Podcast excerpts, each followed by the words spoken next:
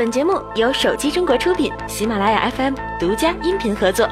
随着诸多关键技术的突飞猛进，诞生半个多世纪之后，人工智能终于从研发层面逐渐走到了现实应用领域。回顾历史，在过去半个多世纪中，人工智能经历过黄金时代，也曾经历过低谷。不过，科技的魅力就在于经历起起伏伏之后，现在的人工智能已经开始成为影响人类社会的一股强大力量。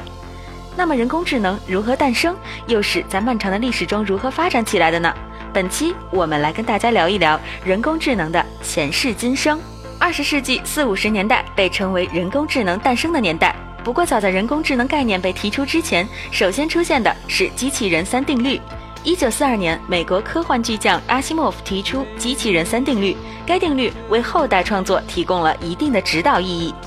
一九五六年夏天，美国达特茅斯学院举行了历史上第一次人工智能研讨会，被认为是人工智能诞生的标志。在会上，麦卡锡首次提出了人工智能概念，纽尔和西蒙则展示了编写的逻辑理论机器。而马文明斯基提出，智能机器能够创建周围环境的抽象模型，如果遇到问题，能够从抽象模型中寻找解决方法这一定义。这段话更是成为后三十年智能机器人的研究方向。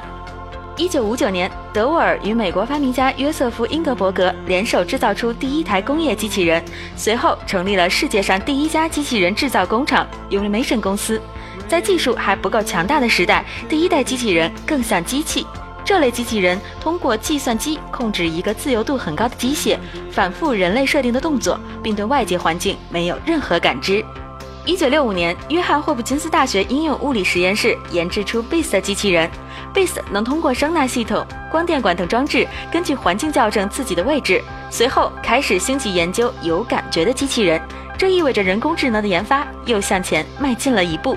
在一九六六年，美国麻省理工学院的威兹鲍姆发布了世界上第一个聊天机器人 Eliza。Eliza 能通过脚本理解简单的自然语言，并能产生类似人类的互动。另外，一九六六年到一九七二年间，美国斯坦福国际研究所研制出机器人 Shaky，它是首台采用人工智能的移动机器人，带有视觉传感器，能根据人的指令发现并抓取积木。不过当时控制它的计算机有一个房间那么大，可见在当时人工智能的局限性还是很大。不难看出，在机器人拥有人工智能之后，他们开始感知外部信息，并能够做出相应的简单回应。一九八一年，日本经济产业省拨款八点五亿美元，用于研发第五代计算机项目，人工智能计算机登场。随后，英国、美国纷纷开始向信息技术领域的研究提供大量资金。一九八四年，在美国人道格拉斯·莱纳特的带领下，Syc 项目启动了，其目标是使人工智能的应用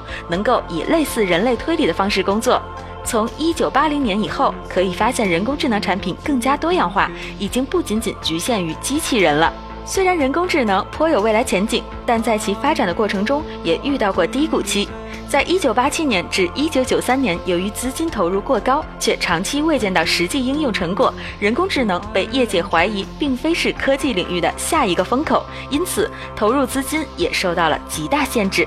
失去资金支持后，人工智能经历了近六年的低谷期。然而随后不久，人工智能又开始逆袭，迎来飞速发展阶段。在这个时期，人工智能曾多次击败过人类。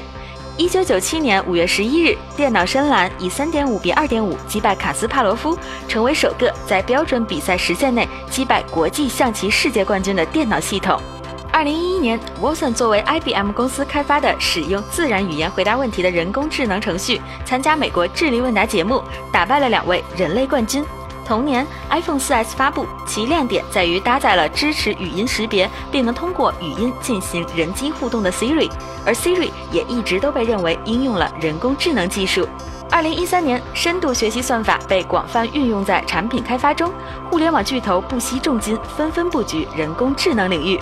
Facebook 人工智能实验室成立，探索深度学习领域，借此为 Facebook 用户提供更智能化的产品体验。谷歌收购了语音和图像识别公司 DNN Research，推广深度学习平台。百度创立了深度学习研究院等等。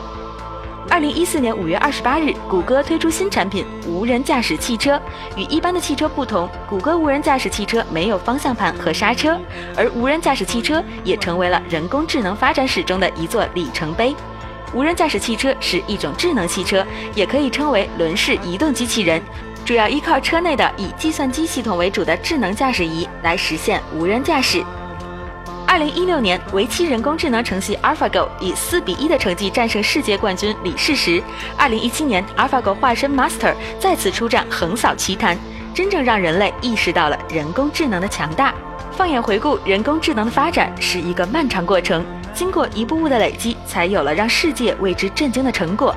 时至今日，人工智能已经离我们不再遥远。随着它被应用于家电、汽车、工业制造等领域，人工智能已逐渐融入人类的日常生活之中。当然，在人工智能崛起之后，人类也面临着下一个问题：发展过快的人工智能是否会颠覆人类文明呢？近期的节目，我们将与大家再具体聊一聊这个话题，所以敬请关注我们下一期节目吧。